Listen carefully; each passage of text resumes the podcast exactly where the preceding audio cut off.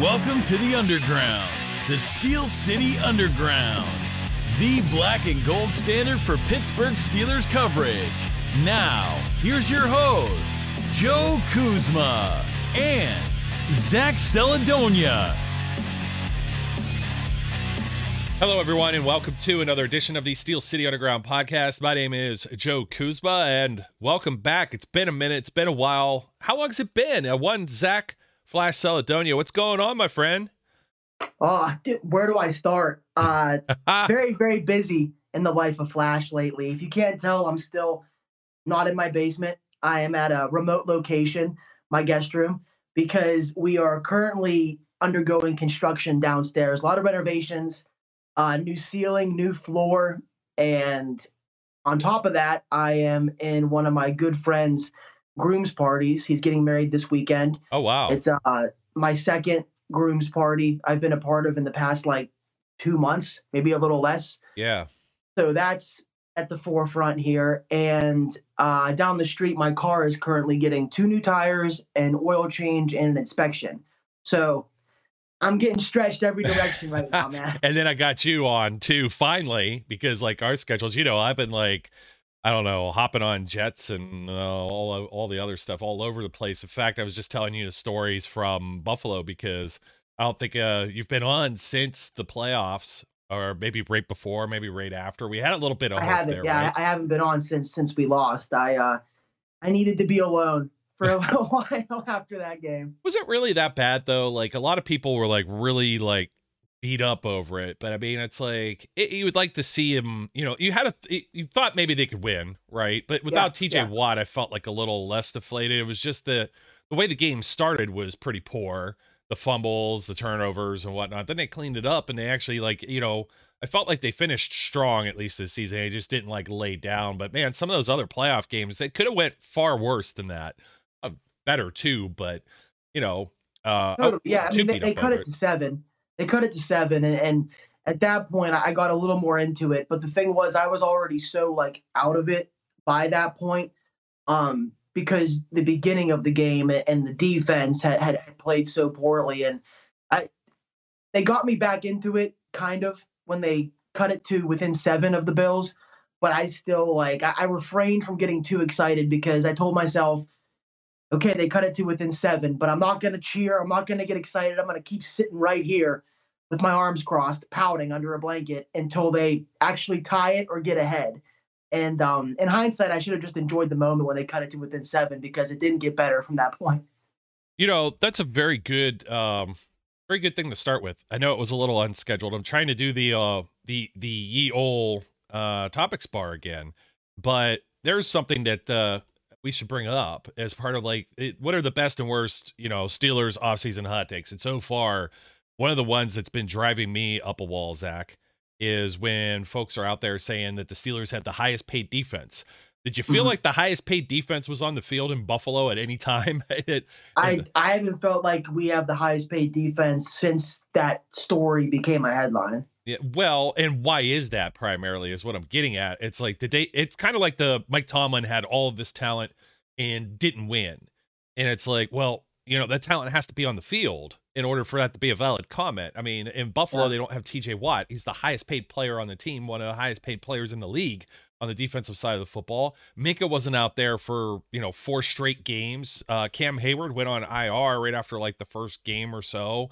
There was the thing we were just looking at with that Houston Texans loss and a bunch of injuries sustained there. There were guys that were just dropping flies all over. You lose your inside linebackers. They were down. I was going to say, Cole Holcomb makes a good penny too. He makes a decent amount of money, and he was hurt too. Yeah. So who was the highest paid players that were left on there? Maybe Larry Ogunjobi. Yeah. Patrick Peterson wasn't even a highest paid. He's paid okay, but let's not kid ourselves. So. That was one of the things that really kind of drove me crazy with that whole kind of, Tomlin doesn't have the talent. He's losing these playoff games, yada, yada, yada. And you look back on the Killer Bees and it's how many times did they have, and one of those guys' names is going to come up. You'll see at the end of the list with Le'Veon Bell. But that was the one time that they actually win some games is when Bell was healthy. They go to the AFC title game. They gets hurt in that game and then peters out. Antonio Brown getting knocked out, you know, for Vontaze Burfict or whatnot. Martavis Bryant being on the shelf. Ben even getting hurt in playoff games in Cincinnati where they pull Landry Jones up there. He's taking MMA knee strikes from Burfict or whoever that was like laying on top of him. And it's just, it's kind of a ridiculous thing for people to say. And then when they call into these post-game shows, especially like over the last month of the season and into the playoffs, and they're like, oh, I'm tired of my mediocre Mike. He has all of this talent. And even like NFL Network, I think it was Pat Kerwin, and he goes, do they have talent? Because now he's questioning. It's like people still think of it of like the days of like, you know, Troy Polamalu and James Ferrier and Casey Hampton and guys like that that are out there, James Harrison. And it's like, do they still have the same level of talent for that to be a valid statement that he, you know, do we know that some of these guys are talented? Is Levi Wallace a talented player?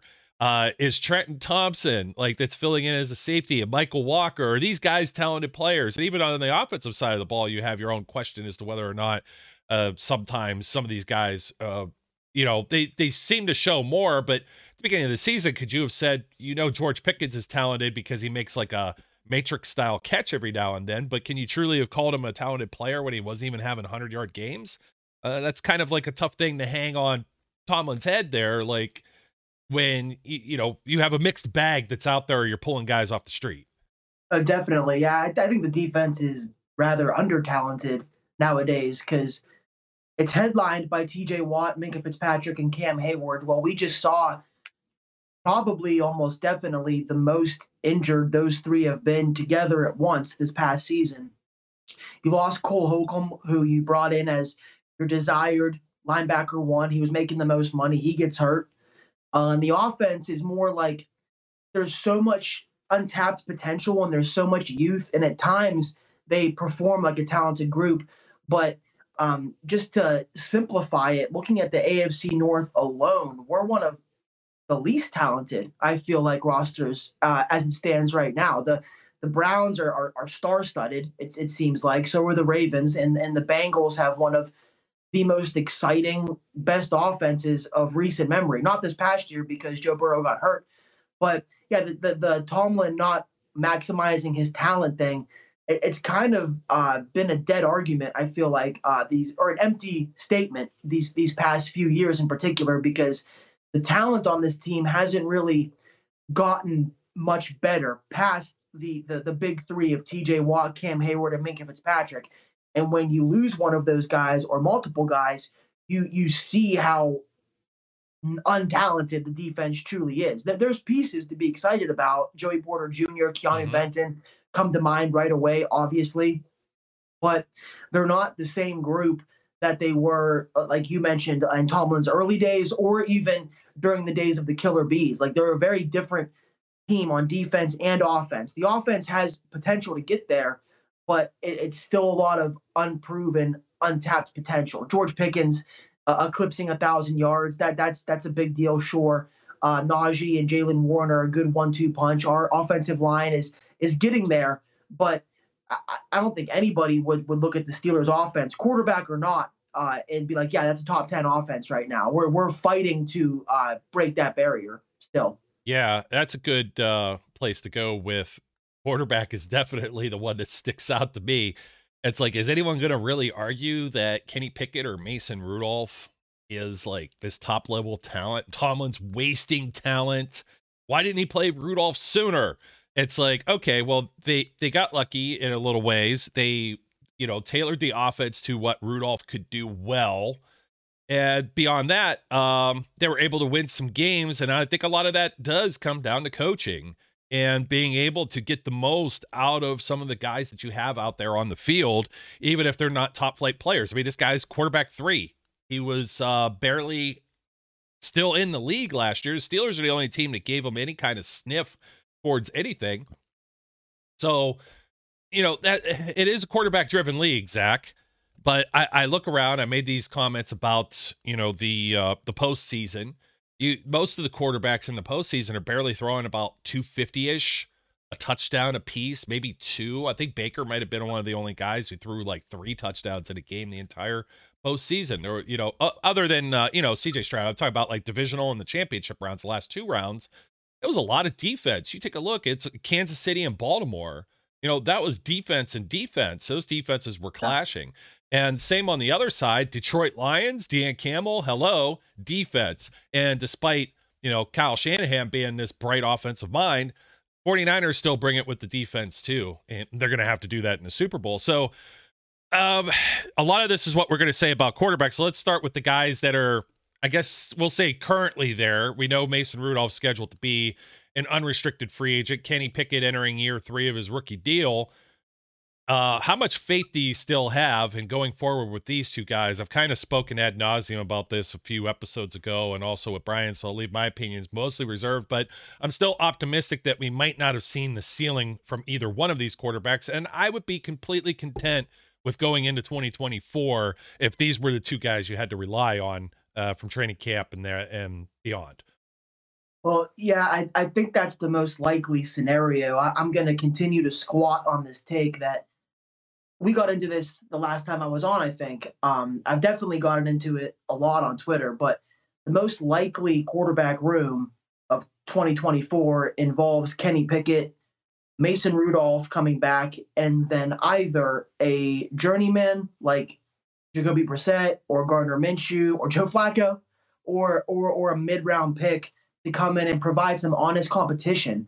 But I don't, you know, faith is a funny word because I do have faith to an extent in both Kenny Pickett and Mason Rudolph to an extent. I think because we've seen good play out of Kenny Pickett at times, sometimes great play. And I'm not talking about the preseason. I'm talking about his rookie year, the few times where he was able to will the Steelers to victory late in the fourth quarter in the Baltimore game on the road, in the Raiders game at home, honoring Franco Harris.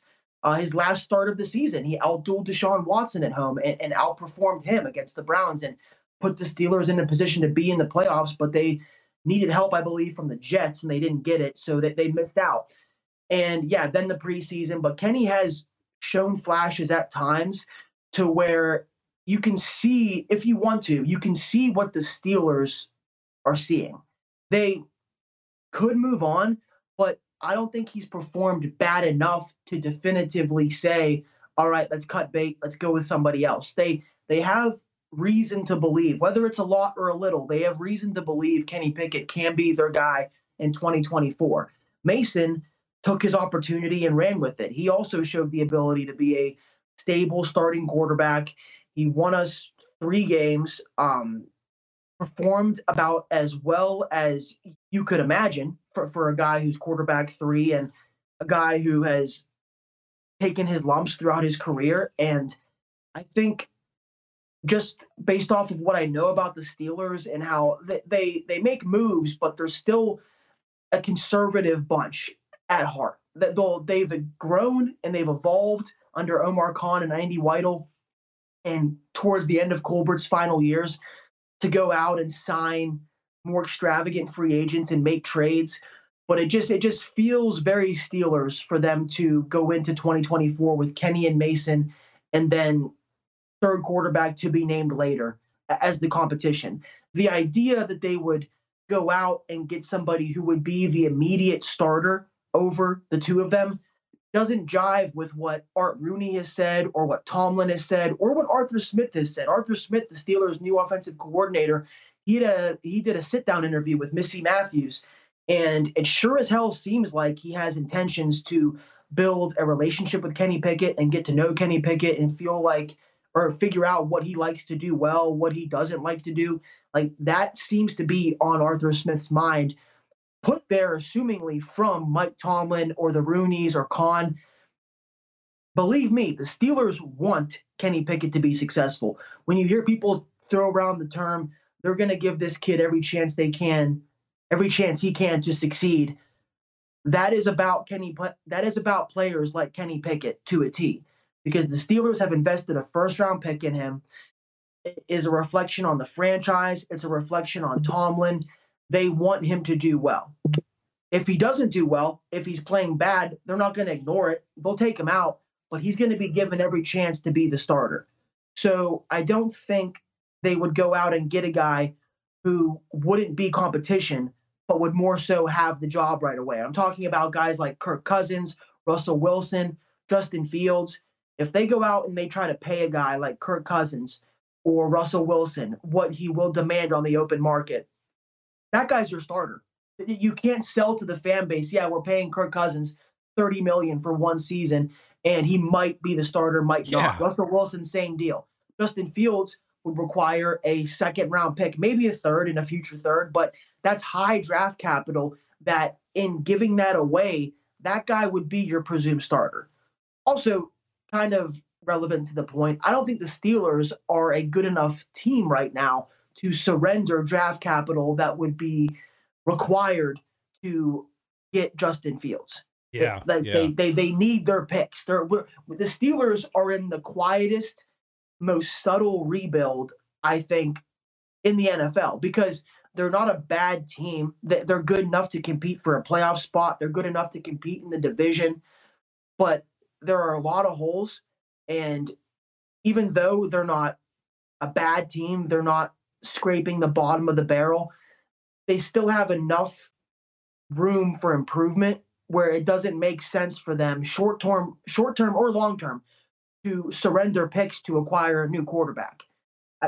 It's written on the wall for everybody. It's going to be Kenny Pickett, Mason Rudolph, and a journeyman or a draft pick. Anything else at this point would be a real shock. Going back to, I'll rewind a second to signing quarterbacks, because I wanted to go through the list with you as far as like journeyman versus like an actual starter. Of course, Fields and Wilson are still under contract and would require trade capital, like you said, and that's another whole topic. For me, though, somebody like Mason Rudolph, guy comes in, hasn't thrown a pass for 2 years, and all of a sudden it's like he still looks like he could play at a high level. Open up some eyes, you know what I mean? And it's not somebody you got to kind of like retrain to do the job, you know what I mean? I know it'll be a new offensive coordinator, but he's already got familiarity with the different various like skill position players and whatnot. So let me take a look at this list. Let's run through it real quick, Zach. And signing a quarterback, of course, you got to look at, is this guy the future for what it costs and even what their age is? And you've already brought up Kirk Cousins, for example, and 36 years old. I'm not all out on Kirk Cousins. I think he's a fine quarterback, but for what the Steelers are probably going to need to do or what they're going to have, like there's going to be some really tight sacrifices. What people don't realize right now is like Brock Purdy. Oh, well, you could get the next Brock Purdy. It's like, yeah, it's nice for the 49ers. They didn't have all this money spread out in a very expensive quarterback. Didn't even when Jimmy G was there. He was, you know, at first in his contract kind of, wasn't as big, but they put a whole lot of eggs in that basket and didn't necessarily work out. They're lucky they got Brock Purdy that came around and was able to execute this offense, because now they could spend a lot of money to put other guys around them. Well, that's what it is. It is luck. It's luck. Anybody that's suggesting the Steelers can go out and get the next Brock Purdy in the draft, I don't know how else you could like. It's luck, dude. That is pure luck. If the Niners or anybody knew Brock Purdy could do what he's doing, and help steer a team to the Super Bowl and play well, he wouldn't have lasted to the Mr. Irrelevant pick. I know. This happens all the time. People are like, oh, why don't they take a shot on this guy? He could be the next this guy. It's like, if the NFL world knew that this kid was going to be that, he wouldn't have lasted that long in the draft. And Purdy's an extreme example, but Cousins, that applies to Kirk Cousins too. He also was like a fourth-round pick. Yes. Nobody thought he would be this great. And I think Kirk Cousins is phenomenal for what he is, but he's going to cost way too much money, and the Steelers aren't in a position to give him what he would demand. He's a Hall of Fame bag getter. Like, yes, he's made so much money in his career that the idea that he would just, you know, take a 1 year, $15 million deal to come play for the Steelers is so out there to me. I don't see that as a plausible reality. He is very good, but he's going to cost a lot of money, which the Steelers don't have. And also, a team that brings in Kirk Cousins, that team is saying to their fan base, we think we're a quarterback away. We're a quarterback away from a championship. I don't necessarily think the Steelers fall under that category right now. They have more holes they need to fill than just quarterback. Correct. And Kirk Cousins, you see how his contract, $35 million per year on average, how that's handicapped the Minnesota Vikings from, you know, being able to spend in free agency or even retain some of their own high picks, et cetera. And another guy that falls in this category around $30 million that I wouldn't be paying for, that I saw some clickbait article from one of these Steelers sites pop out. Steelers might show interest in Ryan Tannehill. I'm like, get the hell out of here. Like, why? Just because Arthur Smith became the OC? That's dumb. Let's go through the rest of these, though. Like Jacoby Brissett. Jacoby Brissett's a guy like him, Tyrod Taylor, Marcus Mariota, Sam Darnold. These are guys that maybe you bring in, but they're more in the backup class. I'm like, are they going to come in and be a QB3? Are they really serious competition as a backup quarterback if you don't have Mason? Like, I'm advocating for, you know, Mason and Kenny to come in and basically split starting reps in a competition. I think that's definitely where it needs to be. It's counterproductive for sure. Yeah, pardon me, and can be detrimental. That's just the cusp of how complicated this quarterback controversy truly is. Because you're exactly right. I think I already touched on, I don't see them bringing in somebody who's going to be the automatic starter because they said they want competition. They want Kenny Pickett to succeed. Mason Rudolph, in a twist of fate, is like the perfect guy to compete with Kenny Pickett because he can be your starter, he can be your backup, but he isn't going to automatically have the job. But in doing this quarterback competition, they're going to ensue in camp. You're going to be taking reps away from whoever the ultimate starter is. So the Steelers are in a really tough position, and that's why they have to look at all these names and weigh the pros and the cons. Like, yeah, a guy like Tyrod Taylor or Jacoby Brissett, they don't really move the needle much, but I don't think the Steelers want to move the needle much because they can't bring in a guy who's just going to be the starter. Like, they want somebody to come in and compete for the job, not just win it outright or just be given it outright. So it's tough. It's like you're trying to find a guy who's kind of good, but not that good, but good enough to push. Yeah. Well, here's the rest of the list for that, because none of those names do anything for me, and definitely not, you know, Brissett made $8 million last year. Mariota's never done anything for me. Let's see. Drew Lock, probably not. Jameis Winston, probably not. Baker Mayfield. I'll argue on Winston. I like Jameis Winston, dude. He's still good. He's so good that he can't beat out Derek Carr. They had to bring in Derek Carr. They couldn't have just stuck with Winston. I seriously thought that's what the Saints were going to do, but they have their own mess, dude. They're a terribly ran organization, so I'm not going to give them credit for not starting Jameis Winston. You took that. We all were calling for that. Right out of my mouth. Like, I was literally like, the lips were coming together. One of those like letters that your lips come together for to say mess. They're just they've been a dumpster fire. Like, you talk about the Steelers and try and say with talent. Now I know I rag on Carr, but you look at all the wide receivers the Saints had. You have Alvin Kamara. Like, what on earth are you doing? Like, there, you know, there's proven commodities. Like, at least in the Steelers case, like I'm saying that, like, Pickens isn't yet. You know, he's not proven. That's what we're saying. These are green, raw guys that still have potential, but they're inexperienced in the NFL. Like, Kamara is a commodity, you know what I mean? And the same thing when you were down in L.A. with the Chargers, like Austin Eckler. Like, what's going on? You got Keenan Allen and guys like that. Crazy. The Saints were the one team given the Steelers a run for their money with, like, I noticed, like, the general public, everybody was making fun of the Steelers offense, rightfully so. But the Saints were right there with them with, like, just the frustrating play calls and the not maximizing their playmakers' potential. Like, they were right there with the Steelers just as far as being a total mess. But sorry, go on with the list of. Yeah. No problem. Guys. We'll bang these out real quick because I don't think Baker Mayfield's going anywhere anytime soon. Gardner Minshew's an interesting case study because, you know, he wasn't really intended to be the guy. Especially after they drafted Richardson. He's like one of these guys, like where the Steelers took Trubisky and then drafted Pickett. That's kind of like the same. I've never been a huge Minshew fan to begin with. Teddy Bridgewater is on this list. He's announcing his retirement. Tyler Huntley. I'd be surprised if, like, Baltimore, somebody's going to take a stab, but he's firmly a backup territory. Then you got Joe Flacco, Josh Dobbs. Then you get into, like, Easton Stick, Nate Sudfeld, Blaine Gabbert, Carson Wentz, Kyle Allen, Brandon Allen. And Trevor Siemian, AJ McCarron, Josh Johnson hasn't played for the Steelers yet. Maybe I could be like his 18th team in the NFL that he gets a. And I could see the Steelers doing that if it was like a QB3. Josh Johnson.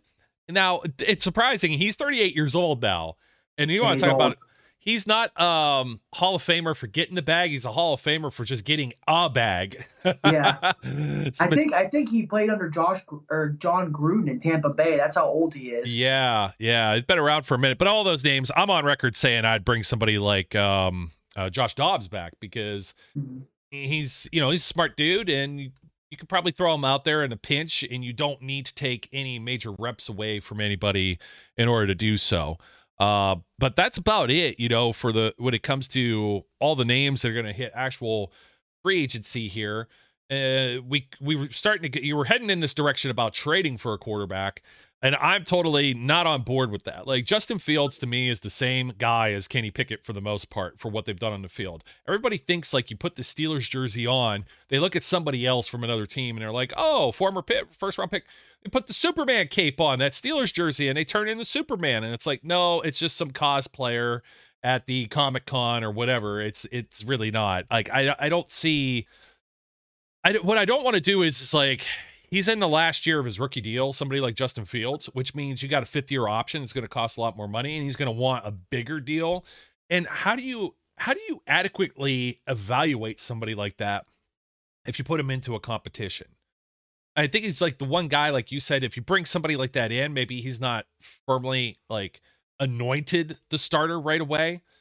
But man, I have a hard time trying to give up draft picks. Like you said, there's other areas I think where this team improves, like offensive line, for example, that helps the quarterback position. And then you could better evaluate somebody like Pickett or Rudolph. Yeah, exactly. I'm with you on Dobbs. That's what I was trying to get at is you want to look at this list and try to find the few names that like stick out as a guy who can start, but won't necessarily be the presumed and assumed starter from being signed. You mentioned that some of these names don't do anything for you. Well, I don't think you want them to do anything for you. Like these guys are meant to be competition for Kenny and Mason. If Mason comes back, not be the assumed starter. So I would take Dobbs. I would take Flacco's a funny one, but I don't know if he'd want to come and like just you have to remember these guys aren't going to go anywhere to be a starter. Like nobody's going to bring in Flacco to be the starter. Nobody's going to bring in Mariota. I don't want Mariota at all, but like, these are names that like they're on this list because they're journeymen. They're going to go to a team where I can't see anybody on that list, not Cousins or Russell Wilson or Fields, but all obviously. The other names, nobody's going to go anywhere and be a starter. They're all going to have to compete no matter where they go. Gardner Minshew just made the Pro Bowl, but the Pro Bowl's a joke now. So what does that really mean? But he's one of the more talented names on the list. The Tannehill thing is funny because, of course, you understand why that connection was made. He is Arthur Smith's quarterback from the time that he was OC in Tennessee, a very successful offensive coordinator. So the connection is there. But as far as the fit and the talent level, I don't know. Tannehill kind of falls under the category of a guy who's going to have to compete for a job, but he just, I feel like we witnessed the rise and fall of Ryan Tannehill before our eyes. I think there was very good reason why he lost his job to Will Levis in Tennessee. And he had that magical ride again with Arthur Smith, but as soon as Arthur Smith left, he wasn't the same Tannehill. Arthur Smith helped get him a big contract. He helped reestablish respect for Ryan Tannehill in the NFL. But I think it's just more than anything else, it's just an easy connection people can see between Smith and Tannehill, why they draw that bridge between the two between the Steelers and Ryan Tannehill. I wouldn't necessarily be looking for it, but he in a weird way, he fits on the list of names that he could be a quarterback the Steelers bring in to play, but wouldn't be the starter right away. You see, it's a very niche thing that the Steelers are looking for here at quarterback, and that has caused a huge rift and so much disconnect in the fan base. It's why you have everybody every day arguing about, well, we should go get Kirk Cousins. We should go get Russell Wilson. No, let's get this guy. It's that guy.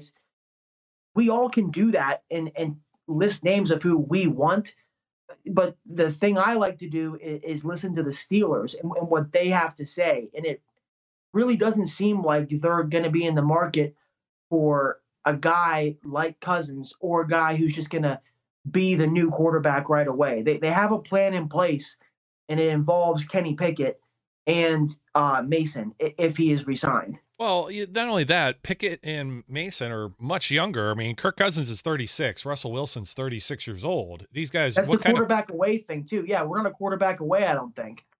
Yeah, like they've got 2-3 seasons. If they're even playing the best ball that they've been playing. Cousins coming off a major injury. I don't think that somebody like Russell Wilson, if he becomes available, is at the top of his game right now. And neither is Tannehill. Tannehill has slid. He's back to double-digit picks. The only way I see him coming in is if – you can't give him as much money even as Mitchell Trubisky, but I think he's probably in that category. If he's going to be a backup, he's got to be making probably about 8 to $10 million a season. And that's kind of money they may have to offer up if they want to keep Mason Rudolph. You're not going to have three quarterbacks making that much money. Excuse me. But where Tannehill might fit in is that he was an Arthur Smith guy. He could be a player coach and maybe help mentor Kenny, but firmly as a backup. You bring him in and you start muddling with whether or not he could be a starter, and you put him in, you get the same kind of mess that got Mike Vrabel fired down in Tennessee. Yeah. So I don't see it. Furthermore, one of the things I think we should also bring up too is we started talking about like draft. And like, there's people out there that already want the Steelers to go and get, hey, Bo Nix might be available. Like, and magically these guys, when they're available in the second or third round, Zach, they're going to be the guy after they're like the eighth quarterback that's taken after you already hated on Mason Rudolph, a third round guy that was the sixth quarterback taken in his draft class for so long. You're going to get like the same kind of guy or worse. They might not be even as good or our short little whatever window that we've seen, even with Mason or even with Kenny, you may not get anything better in that category. I mean, look at Malik Willis, look at Desmond Ridder right now. These guys like struggle like hell. They're not very good. Very few quarterbacks taken outside of the first round succeed. And we know that even a first round pick isn't necessarily a lock to be good. So when I look at people are saying Michael Penix, like, I really don't know where he falls. Let's wait and see because the combine's going to happen. Pro days are going to happen and stuff like that. That dude could be in the first round. It's like right now everybody's throwing out mock drafts and they're just like, oh, well, you know what? I don't like this guy as much. Penix will be a second round pick. You don't know that. You don't know what these teams are going to value these guys at. And it doesn't necessarily mean that's where the Steelers should go to muddy the waters. Yeah, let's use another high round. Let's bring back Rudolph and then have Pickett. And then let's bring in another. Let's burn a draft pick on a guy. Unless it like absolutely is somebody that falls in your lap. Then, I think they got to focus in other places with their draft capital. Maybe if they get like a late round pick, then that's your distant guy. That's like your emergency quarterback developmental type player that then everybody will be crying, kicking and screaming for if Pickett, Rudolph, et cetera, doesn't work out. So I'm struggling to zero in on what you're looking for, you personally, because it seems like you don't want a journeyman to come in as competition, but you don't want a draft pick either. So what is your, like, is it just Josh Dobbs? Is it Josh Dobbs or bust for you? As far as like, no, because I'm not totally on his train either. But like, if you were able to get like a Jacoby Brissett to be a firm quarterback three, like I'm talking about a competition. I just want two guys. I don't want the three-headed monster they had two camps ago. They're splitting all these reps. You got a brand new OC. It's just, I don't think that does any good for anybody. If you get a player coach type like Tannehill and you're pretty much just hitching your saddles to Pickett, I think where we're at right now is like Pickett, it's 2 years. It's not a full two seasons. Quarterbacks struggle through their first year, definitely through their second year.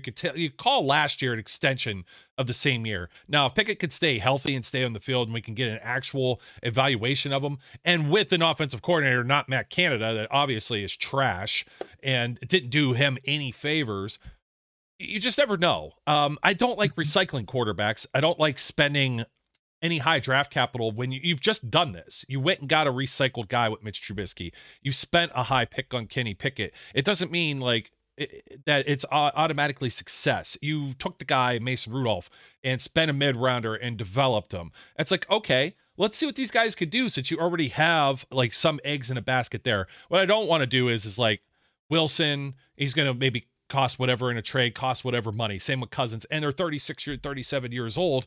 That doesn't represent the future. You're right back in this same situation a few years from now. And like you said, this isn't like the Denver Broncos when they signed Peyton Manning and they're just that guy away.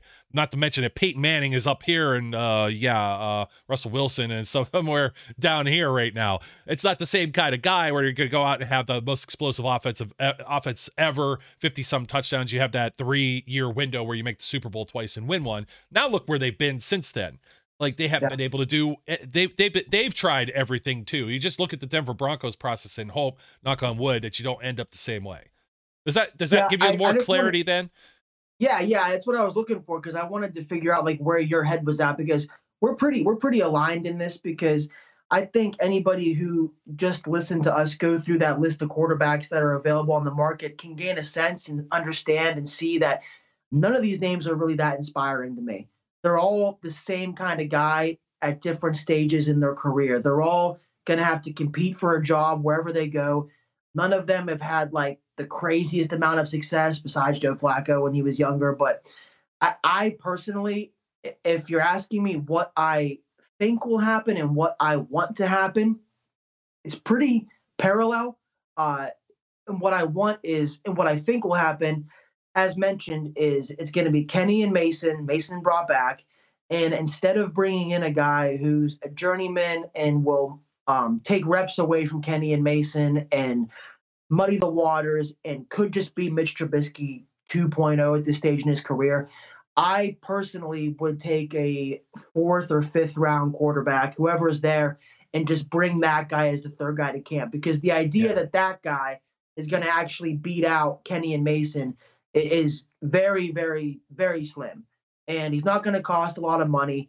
They probably won't give him like the most amount of reps in the world. It won't be like Chris Oladokun where they took him in the 7th and he got like no reps all camp. You take a guy in the 4th or the 5th, that guy's going to at least get to have the third team reps a lot of the time.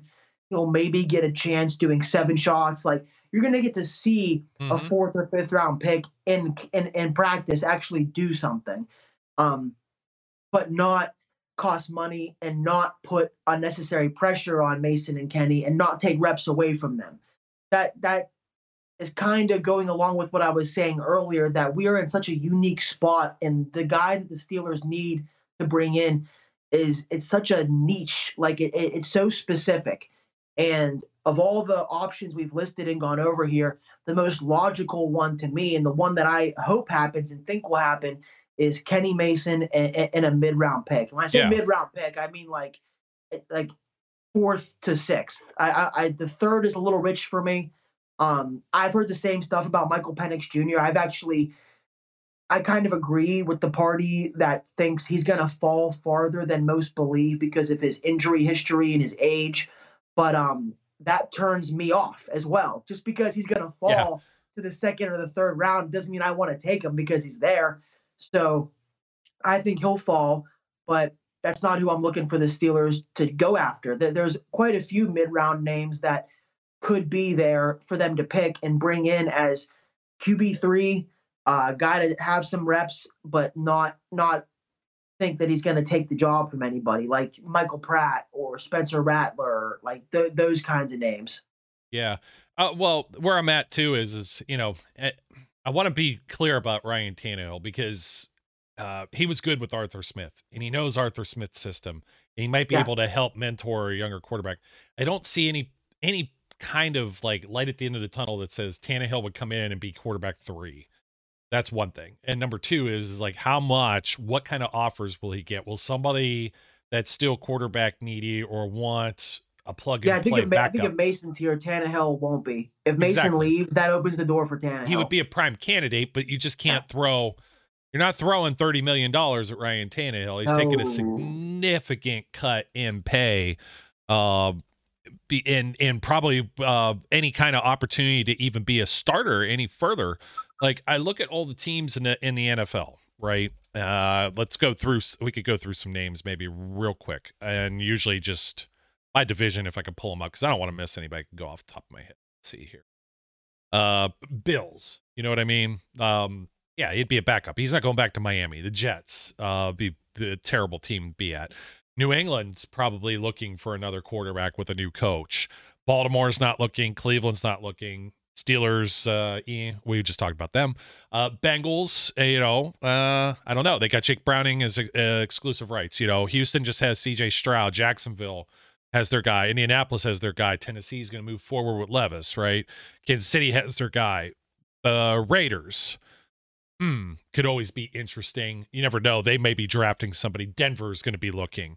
But they're not looking for these guys to be starters. So they might have like this opportunity where bring in like a veteran type guy. Let's see. Chargers, Cowboys, Eagles, Giants, Commanders. Yuck. Oof. Cliff Kingsbury, really? Like, that's where he's headed there to that dumpster fire. You got the Lions. Well, they say it's because they think they're in striking distance of Williams. Yeah, Williams. Of course. That's the only thing that would make sense, and that would be to, bolster. Of course, you got to bolster for – I think Steelers are doing really with Arthur Smith. They're really trying to build up Kenny Pickett. We're going to talk about Arthur here in a second. Packers, Vikings. It depends if Cousins stays there. Bears are in like the power play position here. They could stick with Fields, or they could go for Williams or somebody else at the top of the draft, depending if they trade out. Buccaneers, depends if they bring Mayfield back. Saints are probably stuck with Carr for now. Atlanta's probably looking for a guy. Carolina is stuck with their guy, Bryce Young, for now, because they blew all their draft capital. What else are they going to do? Sign somebody like that. 49ers got their guy. They're in the Super Bowl. So Rams got Stafford. They were in the Super Bowl recently. Seattle with Geno Smith. Never know. Different Pete Carroll kind of eras over there. And then Arizona with Kyler Murray. So there's not like a whole lot of open spots. It's the same argument I made for like Mason Rudolph. You know what I mean? Where's Tannehill going on that? Who's offering him a lot of money?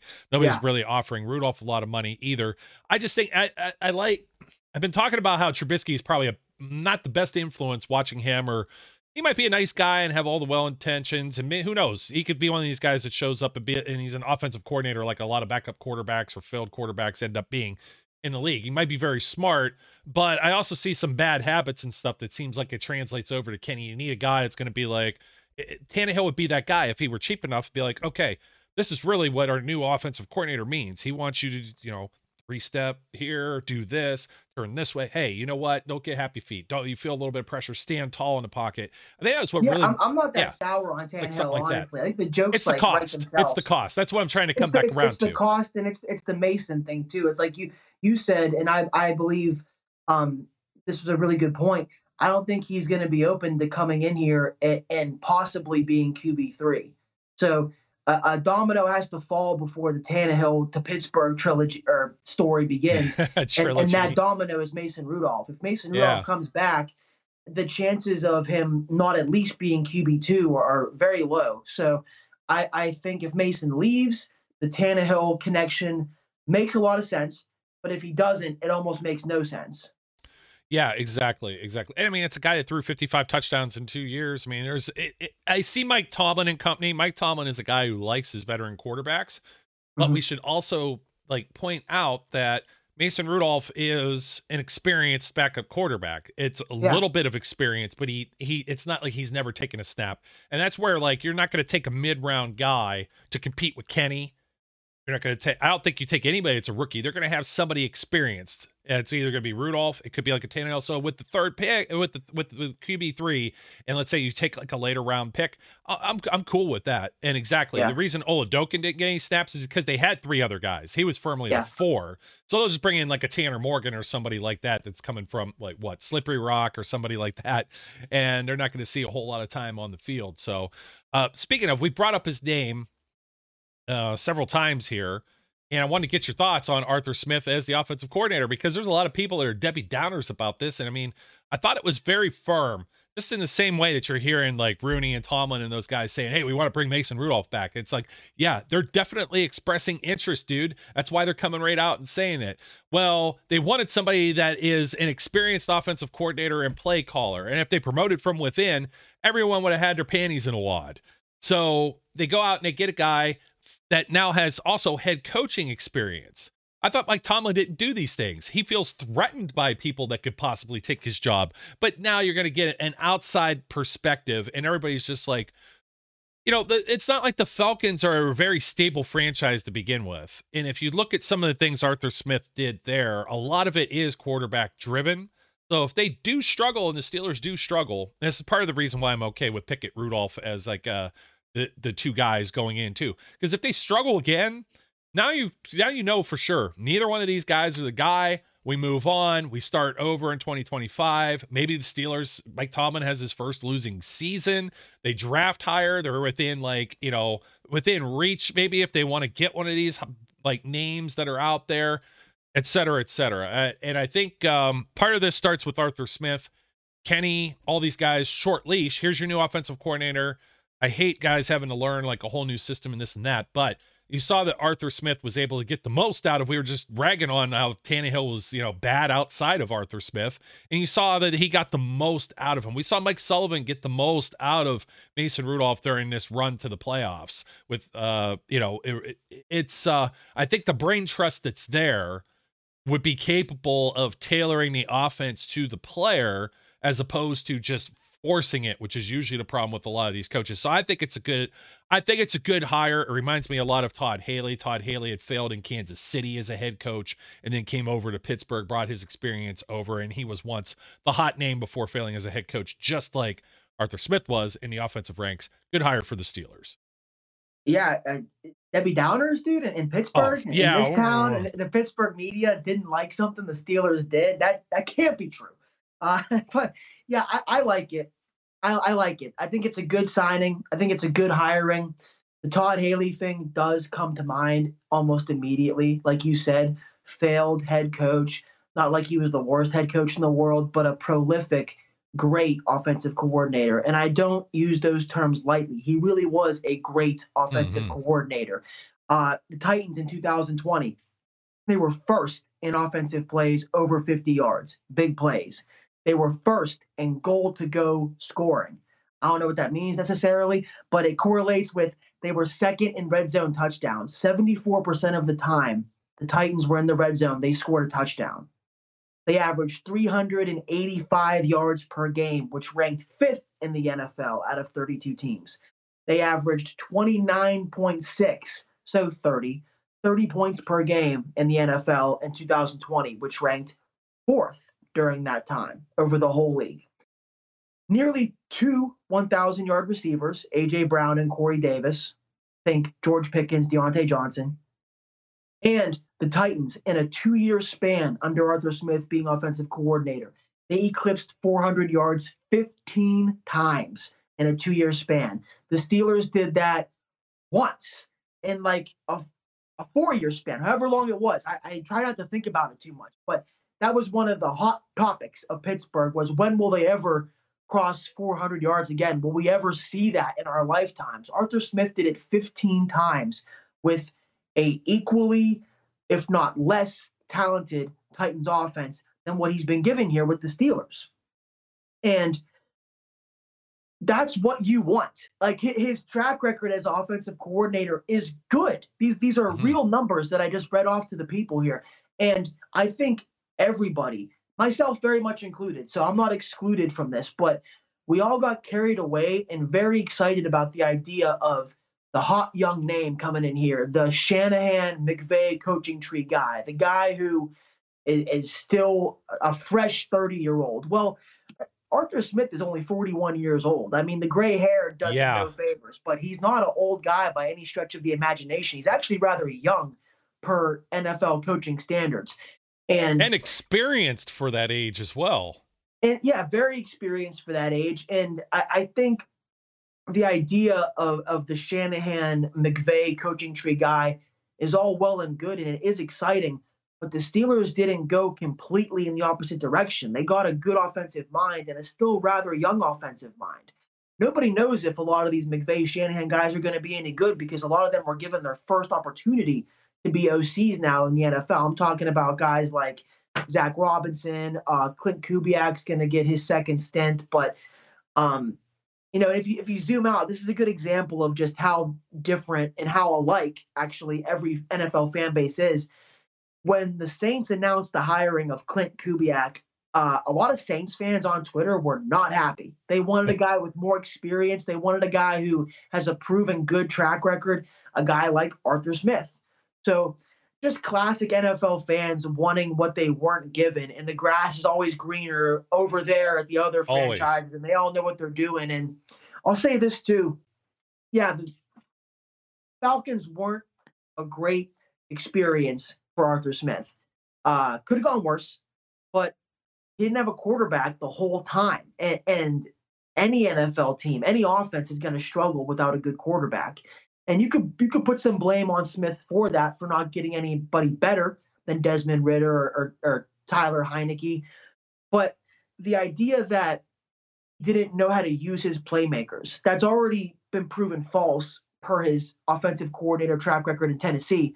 But Kyle Pitts, right? Everybody loves talking about Kyle Pitts, the tight end for the Falcons. They drafted top 5, so underused, right? He had 90 targets last year. Drake London had over 100 targets last year. And Bijan Robinson averaged 4 less touches per game than Christian McCaffrey. 4 less touches. That's achieved in a single drive of offense. It's 2 carries and 2 catches, or 3 carries and 1 catch.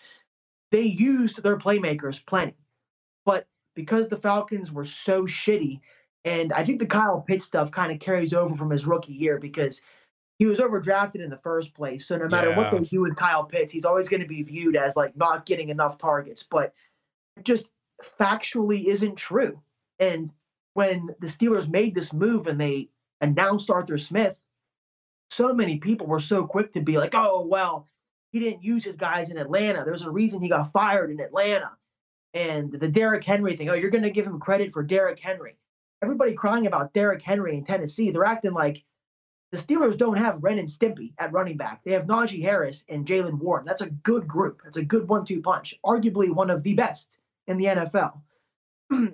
So I think, you know, people had their idea of what they wanted in a Steelers offensive coordinator. And for whatever reason, Arthur Smith doesn't meet some of those aspirations and desires and dreams. But all it takes is a little bit of Googling, a little bit of your own research to see that this guy has a proven track record of success as an offensive coordinator. He knows how to use his weapons. He knows how to get the most out of guys that are struggling in their careers, like Ryan Tannehill, Kenny Pickett, A.J. Brown, George Pickens. Like it's all there. Like there's, in my opinion, there's no reason to not be optimistic about this hire, but that's just what people do. I think there are some people that have come around and seem a little bit more inviting of the hire, and some people aren't going to be happy and they aren't going to stop bitching until the Steelers eclipse 30 points for like 5 games in a row. Then those people might admit they were wrong. Maybe. Points. Probably not. Points is more important because everyone's talking about quarterbacking and they want Kenny to go out there and throw 4 and 5 TDs a game. And I think I keep bringing up how that's just unrealistic. The football game or the video game, John Madden type numbers. You don't get that type of stuff in the NFL regularly. You just seen it in the playoffs. Few and far between. Very few and far between. But with a running game, when you have Derrick Henry run the ball for 3,500 plus yards and 33 touchdowns in your 2 years as offensive coordinator. Now, let me, I know I sent this to you on Twitter, and it was from something I wrote last week about not wanting 3 specific quarterbacks, including Justin Fields, Russell Wilson, and Kirk Cousins for various reasons that we mentioned throughout the show. And what I said some last week, maybe as well, but Justin Fields failed to throw multiple touchdown passes in 21 of his 28 games and only had 1 game over 300 yards passing. I don't think that befits an Arthur Smith type offense. If you can get this dude to just stand in the pocket a little more and not use his feet, perhaps. But you take a look at Ryan Tannehill. Ryan Tannehill had 28 games, same number of games, right? I'm stats whoring for you. Let's do some maths with Joe. 28 games. He had 8 games with 3 or more touchdown passes, and he had 8 games with only fewer than 2 touchdown passes. So that means in 21, there's that math again, 21 of the 28 games he played, 75%, he had thrown at least 2 or more touchdown passes with Arthur Smith as his offensive coordinator. That's why I have optimism. I think Kenny could do that. I think Mason could do that.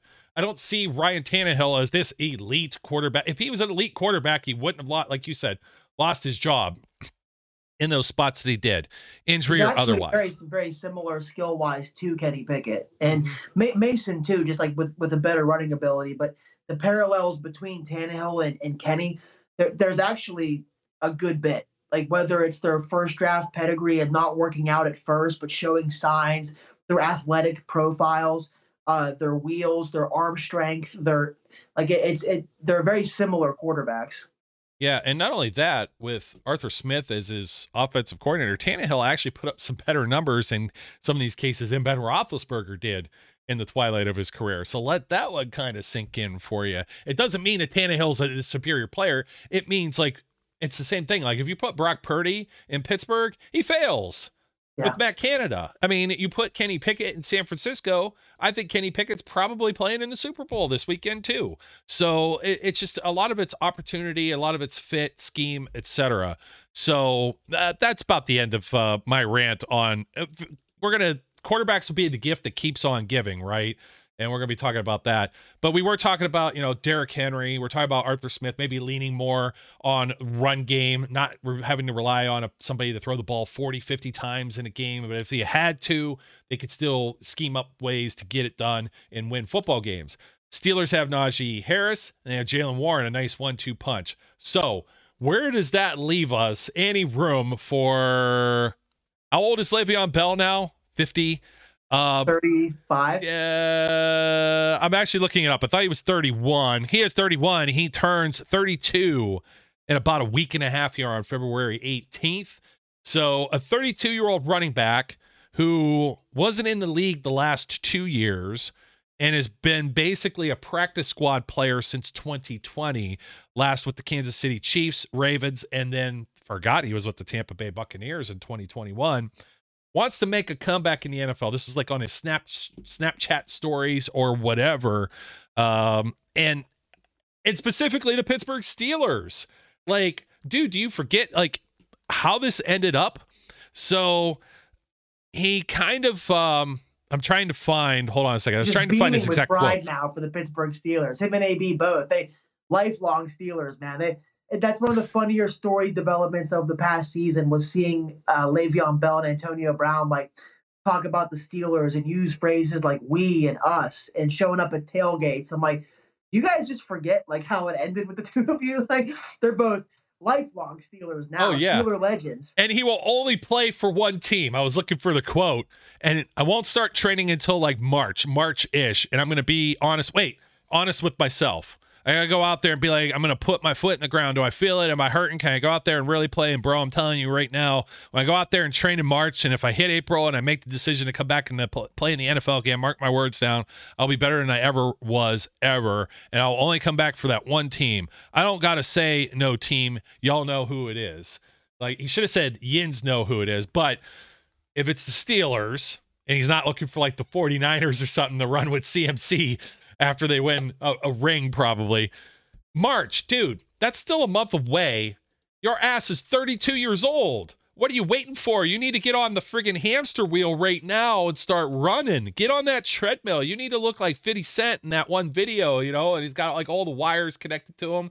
Training. It started last March. Last March would have probably been even more beneficial for you just can't sit on the couch and eat Cheetos and decide to walk onto an NFL team that already has two good running backs on it.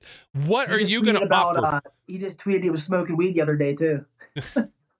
That may be more acceptable now in the NFL than it was several years ago when he was getting, run through. Yeah. No, I'm not coming down on him for that. But what a positive experience. What a positive role model you want to bring in the locker room to be able to go in and be like, Najee, you got to go get that bag, man. The Jets want to give you that money. You go there. You hold out. You don't come to training camp at all. No, sir. You're not going to sit in now. They're in your fourth final year of your rookie contract. You're not going to sit in for an extension like Deontay or TJ Watt did and show up and still support your teammates. No, you need to go out and jet ski. Hold these MFers hostage until week one of the season, and then go out there and make sure you put up some truly mediocre stats until about October when you decide to really turn it on and you get into football shape. It's what are you thinking, dude? It's it'd be a feel-good story, but he's 32 years old. I'm not just trying to rag on him, but all the other baggage that comes along with it, and you haven't played. I made the same argument, but running backs especially, this would be tough for a wide receiver that would be at the top of their game. There's definitely steps that were lost, and if he wasn't able to carve out any time with the Ravens being a run-first team and the Chiefs being very quarterback poor a couple of years ago and absolutely needing somebody like that on a roster. Same thing the Buccaneers had. It's hard to say. It's like that thing where you put on the Superman's cape. Sometimes it is fit. Sometimes it's scheme or whatever. And then sometimes, you know what? A lot of these coaches are in the NFL because they actually know what the hell they're doing. And what they're doing is they weren't playing Le'Veon Bell because he was washed and it was over with. Dude, bro, if you were to hear this and you like the hate mail coming over these fools, he used to block people all the time. Didn't block us. But like, I loved you and I loved your time in Pittsburgh. We told you not to leave and you would have made more money and everything else. But you got to come to realization that this is a young man's game. I'm not going to go out and play for an NFL team. Flash isn't going to go out and play for an NFL team. If you want to show that you got a little bit out there, you could go out and try and do what Martavis Bryant or some of these guys did and play in the spring leagues, now the UFL, formerly XFL and USFL. But you're probably not going to do that. You made your money already. You don't want to risk getting hurt or embarrassed or anything like that. That's completely understandable. If you end up on a 90-man roster and you try and make it a go, all the more power to you. But really narrowing it down and saying there's only one team you're going to play for probably limits your options right out the gate. This is like the guy that's on the dating apps. It's like, you know what? It looks like she doesn't have 10 toes. I don't like that chick. And the girls, you need 6 foot up and 6 foot up and only. Guided, stable with the job and everything. Yeah, you need to be independent, have your own home, have a job, not be living at home with mama and all this. But the checklist then goes like, you need to have dark hair and blue eyes, and you need to be neatly groomed. Flash, you're out, man. You got tattoos. She doesn't want tattoos. Ear piercings. You know. The whole nine yards. It's like that. The guys that are just so picky. You know what I mean? So for some reason, Sir Mix-a-Lot just came in my head, dude. It was like, 36, 24, 36, only if she's 5'3", and that's what Le'Veon Bell's doing right here. It's like, that's what I want. 36, 24, 36, only if she's 5'3", only if she's Pittsburgh Steelers, bro. I hope this is the last we hear of this. He's going to go out there in March and be like, he's going to take that first like sprint. He's going to be like, especially after smoking weed, he's been smoking. He's going to be like, his lungs are going to be on fire. He's going to be like, nah, screw this. Oh, yeah. I mean, when I was 25, one of my good friends, the guy who's getting married, his little brother was quarterback for Clarion University. And when I was 25, me and my buddy would go run routes for him, like full speed, you know, make cuts, comeback routes, post routes, fades, slants, everything. In the moment, felt good. And the next morning, it felt like I had been run over by a truck twice over, ran over me, then backed up, back over me. Like, that's what it felt like. Every one of my joints hurt. It felt like something was wrong. Like I actually injured myself. And it was just from running around so fast and like not doing it in so long that, yeah, I can't believe we're actually spending time on this, but credit to Le'Veon for getting his name out there like this. But I know. He's got a place in my heart. You know, I don't think he left, even though he did screw the Steelers on a bunch of different levels that you already highlighted, the jet ski and everything, but it wasn't as bad of a departure as Antonio Brown. I still have Le'Veon pretty high up on my baby name list if I ever have a baby. The girlfriend doesn't really jive with that, but we're still fighting for it. Maybe a middle name. You get like one of those good, like biblical, one of those good biblical names like Joseph Le'Veon Celedonia. Name him after. There you go. You can tell the woman that, hey, we'll name the baby after Joe and then Le'Veon Bell. And there you go. I'm sure that'll fly. Oh, perfect. Yeah, that'll do it. Oh man. Well, I don't know. Do we have that kind of goes into other takes? I don't know if there's anything else that's been floating around there as far as, I don't know. The other takes are, it's like, you see a lot of bad ones everywhere. I think the worst is probably the Le'Veon Bell one this week. It's gotta be Le'Veon Bell one. There's a lot of talk about, the Steelers expanding their coaching staff, which I'm in favor of. It's good to grow and realize when you have to make adjustments and get with the times, like the Steelers have, to their credit, been doing in their own way these past few seasons. I know people in the Pittsburgh media and other critics want them to just change everything in the blink of an eye, but that's No team really does that. And the Steelers being as old-fashioned and as resistant to change as they are, the fact that they've done anything in the past 2 years, i.e. firing Matt Canada, like there's examples, spending more money in free agency, making trades. They've done more in the past few years than they ever have done. And that's great to see. And like I said, I'm in favor of expanding the coaching staff. However, and this could age poorly, because I'll tell you right now, if they do something like this, I'll be all for it because that's how fans act. But I don't think it's very realistic to believe the Steelers are going to bring somebody in like Eric Bieniemy to be the passing game coordinator. I don't see it, number one, because it would be a demotion for Bieniemy. He's at least been an offensive coordinator for the better part of the past, like his years in Kansas City and his years with the Commanders.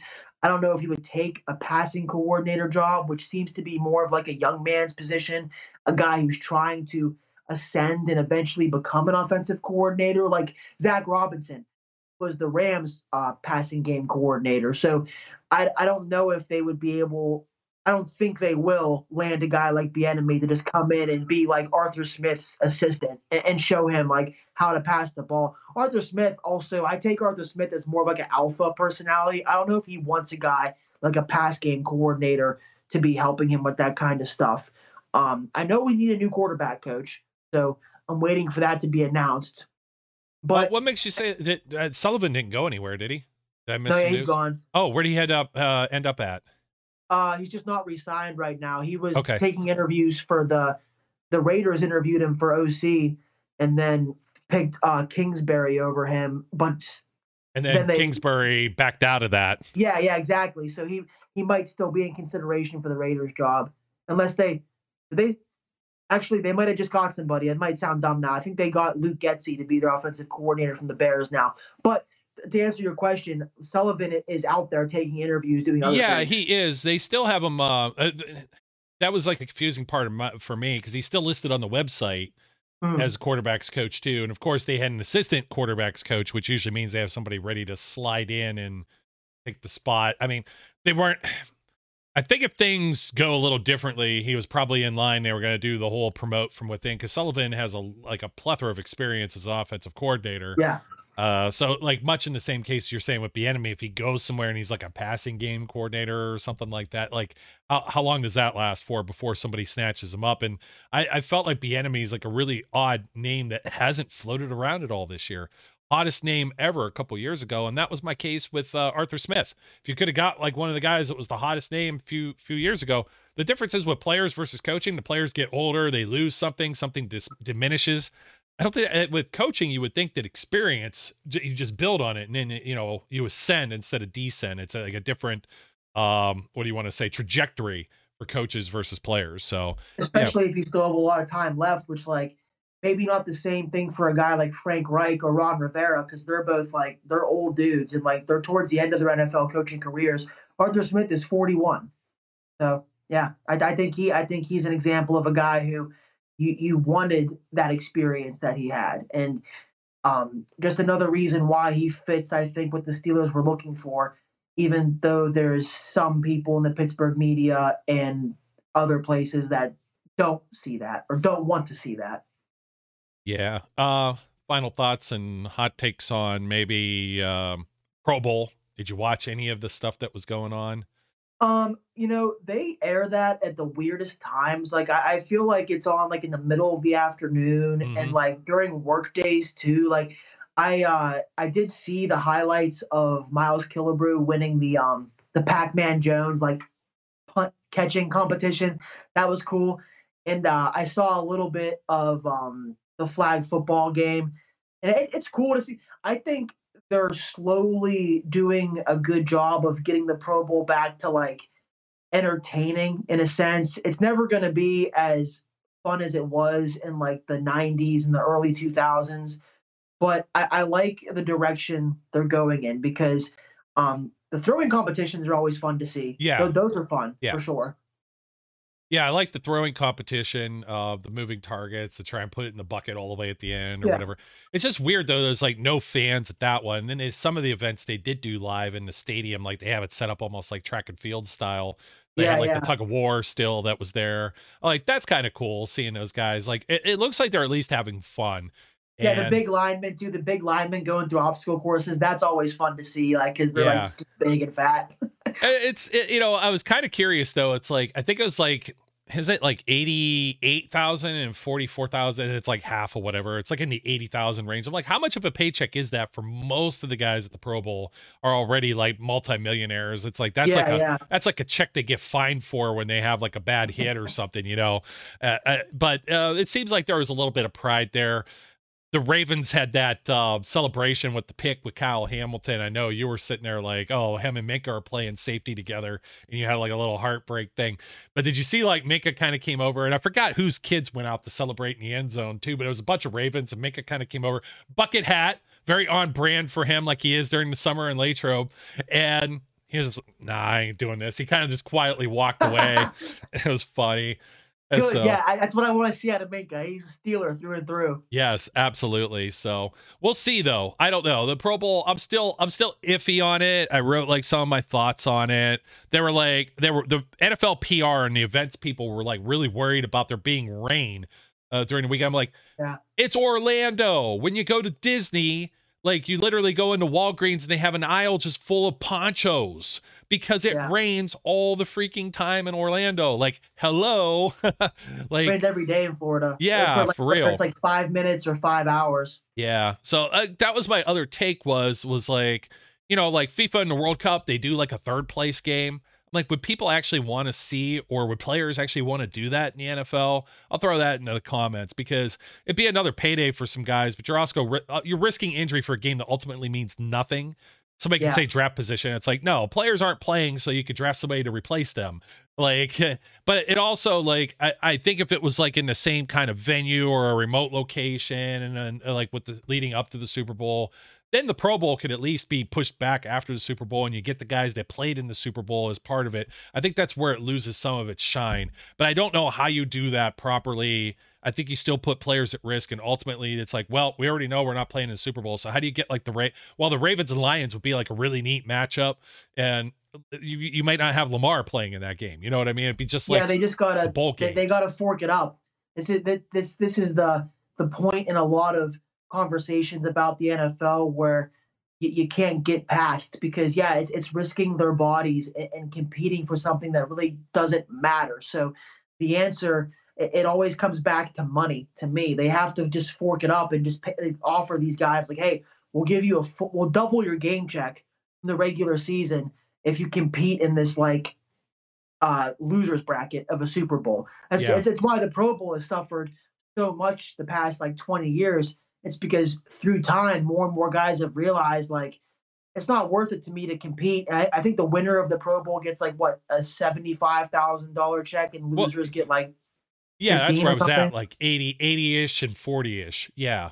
Yeah, it's just not enough for an NFL player who's already established themselves and made a lot of money. They'll do it, I think, but you have to fork it over. Yeah, speaking of, this broke is another take. We were just talking about Sullivan, but Frisman Jackson is out as the Steelers wide receiver coach. So that's being reported by Jerry Dulac, the longtime Pittsburgh Post-Gazette beat covering the Steelers beat. So that's kind of a long time coming. Nothing against Frisman Jackson, the human being, but the stories that were coming out last year about like Deontay Johnson erupting in meetings and like literally I heard a story that he like insulted him to his face in front of the other receivers and like walked out of the meeting room. And Pickens obviously is extremely hard to control, and he has done a great job of that. And outside of Pickens, like having his few moments this year of doing George Pickens things, the receiving room as a whole just hasn't developed well. Like Calvin Austin, what happened to him? You know, like he totally disappeared throughout the season. Deontay Johnson has been the same player for the past 3 years. So it's hard to look at how the receiver room has done as a whole and think that Jackson was doing a good job. I don't think he was. Yeah, and Dulac was also reporting on here. There's uncertainty about Eddie Faulkner and Mike Sullivan. So that kind of goes with what we were saying. We're uncertain even ourselves.